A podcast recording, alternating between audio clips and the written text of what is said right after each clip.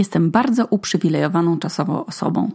Nie skończyłam żadnego kursu wdzięczności i nadal ją ćwiczę, ale za jedno jestem w swoim życiu wdzięczna, że w wieku 25 lat mam czas, taki czas poza pracą, sprzątaniem i obowiązkami każdego szarego człowieka, mam czas, który mogę za przeproszeniem przepierdalać. I ma to związek pewnie z tym, że nic mi się w życiu nie udało i, i zasabotowałam swoją własną potencjalną karierę. Nie jestem więc na przykład zabieganą kobietą sukcesu, która musi prowadzić bullet journal, żeby się połapać w swoich spotkaniach i przetargach. I ma to też definitywnie związek z tym, że nie mam dzieci ani zwierząt. I zauważyłam, że w dzisiejszych czasach posiadanie zbyt dużo wolnego czasu jest jakąś anomalią, bo to świadczy o tym, że albo nie masz żadnych znajomości, żadnych znajom znajomych i zainteresowań, jesteś nudną osobą, pod czym teoretycznie mogłabym się podpisać, albo jesteś nieudacznikiem. I zawsze cierpimy na ten brak wolnego czasu i sobie myślimy, że gdybyśmy teraz nie musieli być w pracy, to robilibyśmy tyle ciekawych rzeczy, że z tym byśmy się spotkali, z tamtą byśmy się spotkali, wstawilibyśmy w końcu pranie, poszlibyśmy na siłownię, na zakupy, lodówka by śniła, nawet byśmy szufladę pralki po sześciu latach umyli, gdybyśmy tylko nie musieli być w pracy. No więc ja teraz kończę właśnie trzy tygodnie na zwolnieniu lekarskim, co do którego w ogóle nie mam wątpliwości, było błogosławieństwem błogosławieństwem życia w państwie opiekuńczym, które traktuje depresję jako chorobę. Nie widzi mi się obywateli. No i pan doktor kazał mi wykorzystać tę, powiedzmy, mało instagramową niedyspozycję, bo depresja nie jest tak jak złamanie nogi, że możesz wstawić zdjęcie, albo jak grypa, że można się otulić kocem z pluszu i sobie zrobić zdjęcie z książką, z herbatą w pięknych kolorach. Tylko depresja jest raczej jak spanie, płakanie, okazjonalne wychodzenie z domu i na zdjęciu na Instagram raczej byłby festiwal kubków i talerzy przy łóżku zamiast y, grubych skarpet i makaroników na talerzu. Ale mm, pan doktor zachęcił mnie, żebym w tym czasie, kiedy jestem na zwolnieniu, żebym go spędzała jak mam tylko ochotę. Ale głównie na robienie rzeczy, których jeszcze na przykład na Islandii nie robiłam. Na przykład y, wizytę w jakimś muzeum, zwiedzanie części krajów, w której jeszcze nie byłam, chodzenie do gorących źródeł codziennie. Ogólnie drobne rzeczy, które mogą poprawić moją jakość życia, kiedy będę zdrowieć. I przez te trzy tygodnie, y, jakby poza podcastami, nie zrobiłam absolutnie niczego z tych rzeczy. Znaczy, raz byłam na jodze, o czym wam już napisałam na, na fanpage'u. Byłam też w kinie, na Klerze, e, w, w kinie w Reykjaviku, które naprawdę było to dość traumatyczne y, dla mnie wydarzenie. Nie z powodu filmu, ale z powodu widowni. I byłam też na dwóch koncertach, w tym jednym koncercie w Londynie. I byłam też na drag queen show. I moje marzenie wyciśnięcia z tego czasu wszystkiego na maksa trochę się no, nie spełniło, ale zrobiłam dużo więcej niż myślałam, że, że mam energii na to, żeby coś robić. Więc te trzy tygodnie naprawdę sporo mi udowodniły. I czas, który mogę zmarnować, jest błogosławieństwem. I ostatnio ten czas na przykład zmarnowałam oglądając YouTube'a i włączył mi się filmik, jak y, jakaś YouTuberka mówi, znaczy jakaś, no wiadomo jaka, YouTuberka mówi o tym, że spełniła swoje marzenie i spotkała Justina Biebera. I myślę sobie, co kurwa? W sensie nie śmieję się z Justina Biebera, no bo bardzo lubię Justina Biebera. Już nie mam 13 lat, żeby udawać, że nie lubię. Ale dzięki tej blogerce pomyślałam sobie, jakie ludzie mają marzenia? Czy w ogóle ja mam jakieś marzenia? Bo wiecie, jest takie przekonanie, że wszystko, co robimy, powinno służyć spełnianiu marzeń. Jest strasznie dużo aforyzmów i tekstów motywacyjnych o marzeniach, że sky is the limit i że możesz wszystko, jeśli tylko marzysz, to możesz to osiągnąć. I są takie naklejki na ścianie o marzeniach, pościele z napisami dream big. Słowo dream w ogóle na wszystkich rzeczach, od majtek do, do spania, po jakieś kubki do picia, jakieś kakao, czegoś. Żyjemy w czasach, gdzie spełnianie marzeń jest w ogóle tak naprawdę super proste. I to jest wręcz taki terror spełniania marzeń, bo one są na wyciągnięcie ręki. Granice są otwarte, jesteśmy dorośli. Możemy na przykład jeść tylko chrupki cornflakes i za zaoszczędzone pieniądze poświęcić na przykład się i pojechać na wyprawę życia.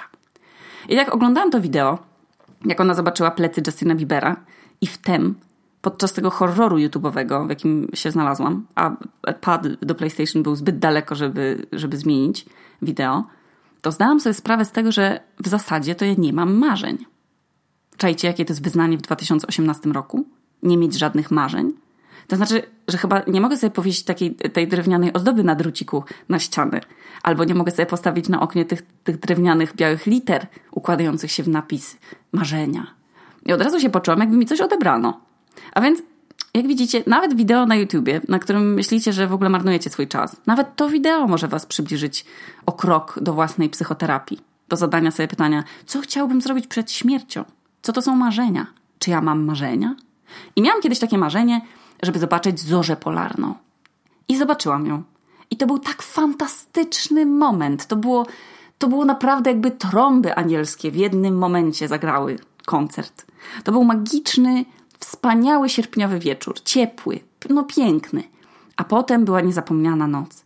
I naprawdę zapamiętam to do końca życia, mimo to, że każda zorza polarna jest inna i każda zorza tańczy inaczej i każda w ogóle w inny sposób jest wspaniała. I teraz nawet widzę zorzę, jak idę wyrzucić śmieci. Więc moje marzenie zostało spełnione nawet z nawiązką.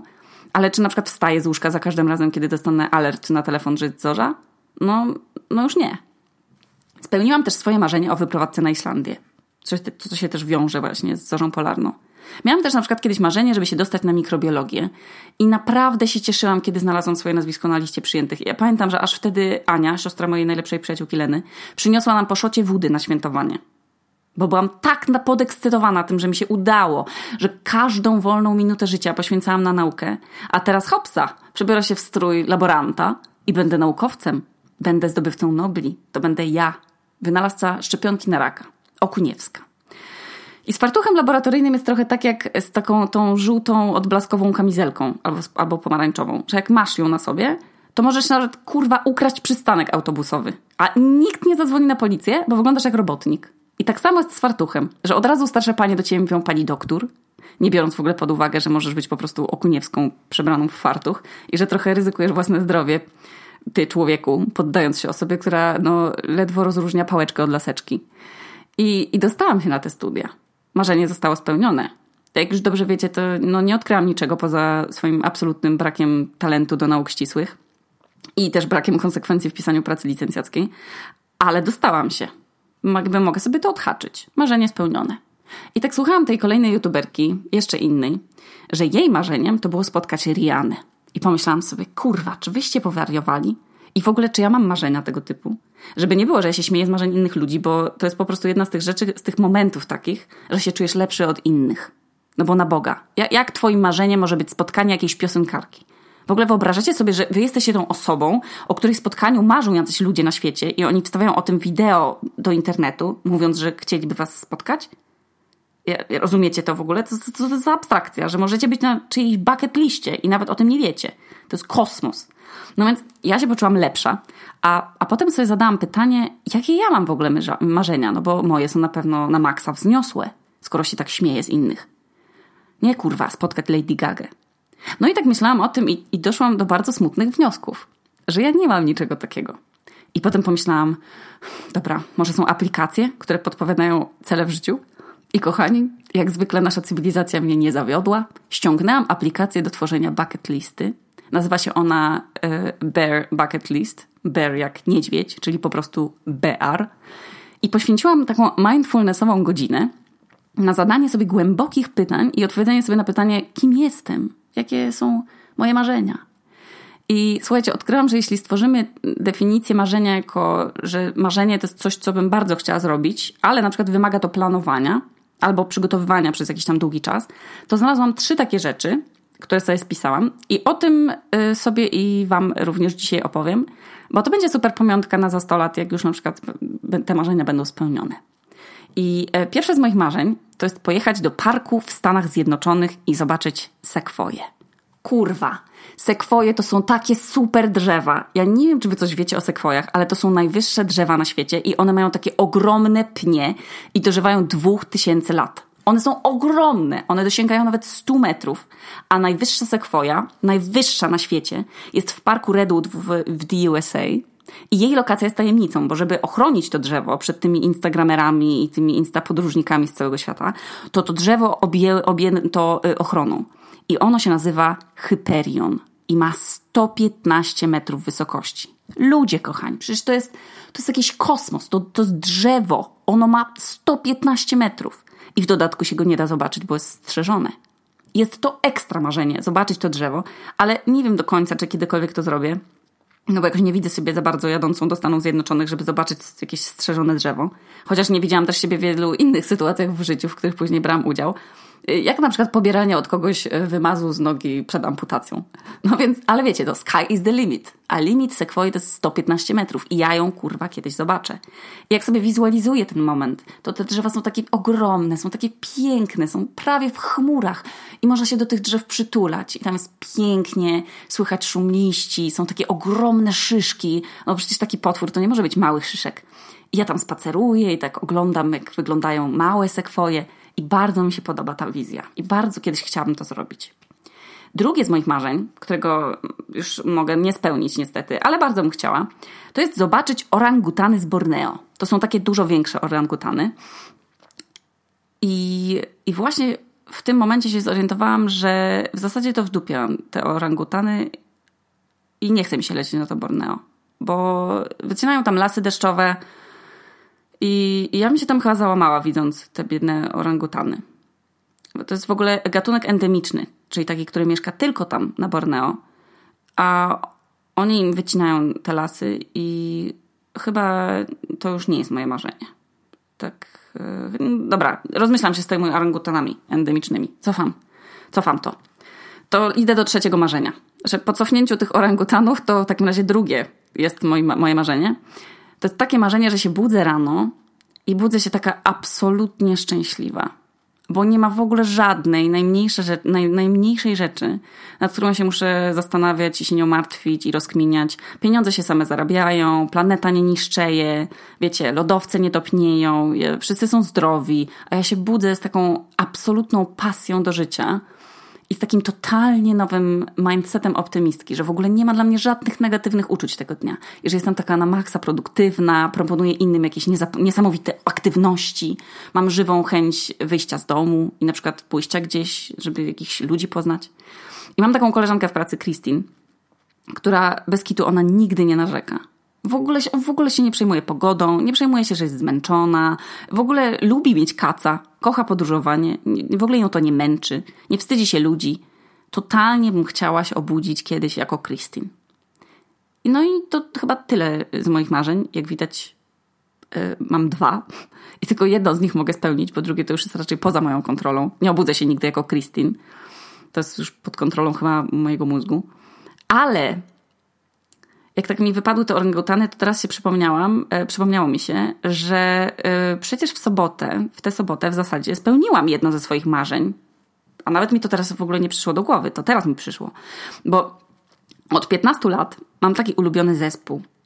Jak miałam 11 lat, to moja siostra miała chłopaka z Danii i ten chłopak jej nagrywał na dysk i przywoził muzykę. Muzykę. I cały chyba mój współczesny gust muzyczny został ukształtowany przez ten dysk. Bo to były czasy, kiedy nie było YouTube'a i, i nie było Spotify i dostawało się po prostu muzykę na pirackich składankach od znajomych. I tam, na jednym z tych dysków, był taki mało znany zespół, który nazywał się Mew. Pisze się to jak dopełniacz e, liczby mnogiej słowa mewy, czyli mew. I to był rok mojego życia, w którym codziennie, bez przerwy, codziennie słuchałam e, ich pierwszej płyty wydanej w 1997 roku, codziennie, ze szczególnym zapętleniem piosenki o tytule Panda. I co ciekawe, w ogóle tej płyty nie ma na Spotify i ją, ją można przesłuchać tylko na, na YouTubie właśnie. Ktoś to piracko wrzucił. I nie da się tej płyty też za bardzo kupić nigdzie, bo jej wyszło tylko 2000 egzemplarzy. I ja sobie kupiłam na eBayu za dość sporą sumę wczoraj tę płytę. Więc będę miała. Ale jeszcze nie przyszła. I oni już nawet nie grają piosenek z tej płyty na koncertach. To, to była ich taka płyta debiutancka. I to chyba była płyta, która zmieniła moje życie. I to jest zespół, który bardzo ciężko mi wam w ogóle opisać, bo to jest jak taki intymny związek, jak macie z kimś, jak czujecie, że to jest taka wasza bratnia dusza i ona współodczuwa absolutnie wszystko, co wy czujecie, że ta bratnia dusza tak totalnie jest w waszej wrażliwości i nie macie, nie musicie żadnego słowa w ogóle mówić, a ta osoba wszystko wie. To ja mam właśnie tak z tym zespołem. I nie tylko ja, bo oni mają tak super wspaniały, intymnie bliski kontakt z fanami, że nawet stworzyli osobne słowo na swoich fanów. Bo to jest słowo frangers, tłumaczone jako kurwa, teraz powiem po angielsku i ktoś mi powie, to jaki ma akcent z dorzecza Nilu. No ale trudno, wystawię się teraz y, na tę waszą ocenę. I, I ta, ten cytat to jest tłumaczony jako not quite friends, but not quite strangers. I to znaczy, i, i to totalnie opisuje te relacje z fanami. I to jest wyjaśnienie tego uczucia, które ja do nich mam, ale też tysiące ludzi na całym świecie. I oni to też mają wobec fanów. I to jest, to jest trochę jak takie sekciarskie wyznanie, ale y, wiesz, jak jesteś fanem Mew i, i czuję ich teksty, które są absolutnie abstrakcyjne i to są jakieś w ogóle wszechświaty dziwactw, to jak wiesz, że ktoś ich lubi, tak jak ty, i nazywa siebie tym Frangersem, to wiesz, że to jest dusza, z którą ty się możesz totalnie odnaleźć. To jest to, jaką społeczność tworzą Frangersi z całego świata oraz to, w jaki sposób Miu się z nimi komunikuje, jaka bliskość i jaki szacunek jest w ogóle w tej społeczności, to jest nie do odtworzenia. To żaden Justin Bieber i żadna Rihanna, słuchajcie. Ja ich słucham od 15 lat i nigdy w życiu mi się nie zdarzyło coś takiego podobnego. To jest jedyny zespół, w ogóle jedyna rzecz, która poza moją rodziną jest ze mną tak długo. I kilka lat temu, e, no nie tak dawno w sumie, przy okazji wydania e, nowej płyty e, Plus Minus, postanowili nagrać piosenkę i teledysk ze swoimi najwierniej, najwierniejszymi fanami.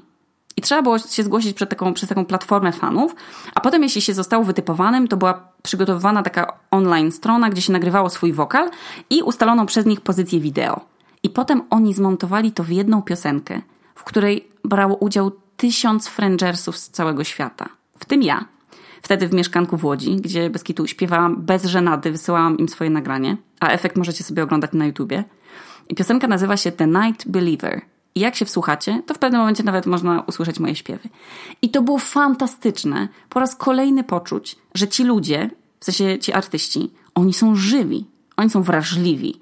I kolejny raz pokazują, że Frenchers to nie jest tylko słowo, tylko właśnie za tym stoją ludzie. I raz, gdy grali w Polsce, a grali na OFF Festiwalu, to ja tam byłam i było na tym koncercie tak mało ludzi, no nie wiem, to było na, na jakiejś scenie z dupy, jakiejś leśnej, nie wiem jak to się nazywa. No bo to nie jest znany zespół. Ja śpiewałam tak głośno, tak płakałam ze wzruszenia, że w ogóle mogę ich zobaczyć na żywo. Bez kitu się czułam jak trzynastolatka jakaś w ogóle na koncercie właśnie Justina Biebera.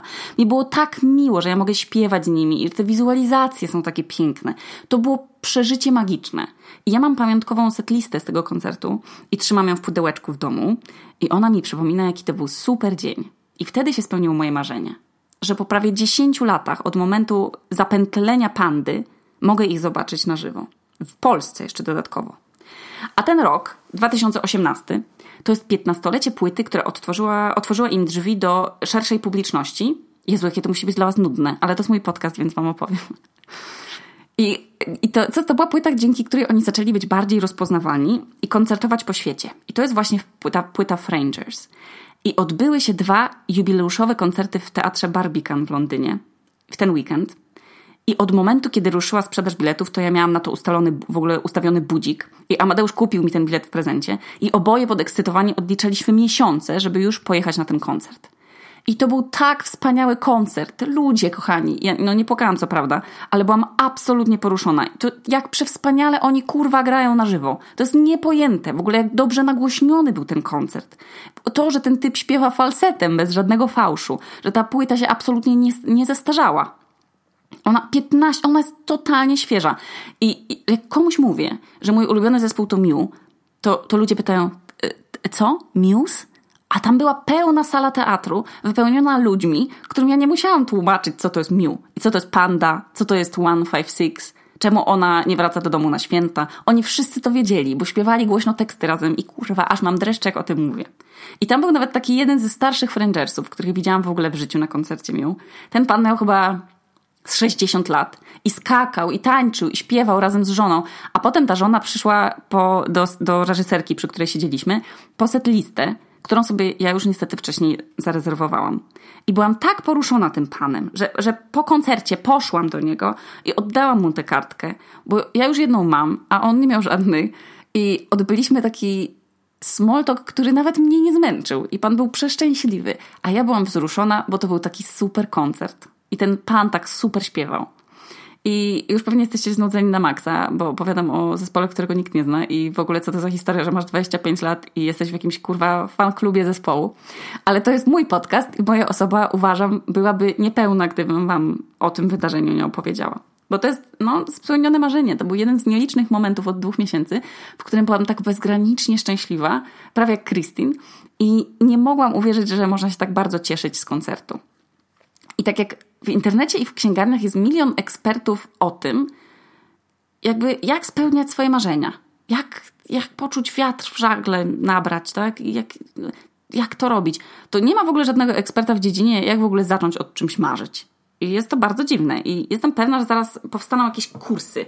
Jak jest jakiś na przykład kurs mindfulnessu albo kursy wdzięczności, to zaraz będą kursy snucia marzeń. I jeżeli powstaną, jeśli wam podsunęłam ten pomysł i wy to zrobicie, to ja chcę być pierwsza, żeby się zapisać. I może w ogóle to jest tak, że, że wolę mieć swoje małe cele i, i właśnie tak się cieszyć z tych koncertów. Może, może to nie jest tak, że każdy potrzebuje jakichś takich marzeń, wiecie, może ja nie jestem adventurous osobą, taką spontaniczną, rozrywkową, y, podróżniczą, że ja po prostu potrafię przeżywać może ekstazę jedząc kanapkę Rizys. Ja nie potrzebuję do tego wcale wchodzenia na najwyższe pasmo górskie Tatr. Czy to w ogóle znaczy, że jest się człowiekiem wtedy prostym, o, o prostych potrzebach?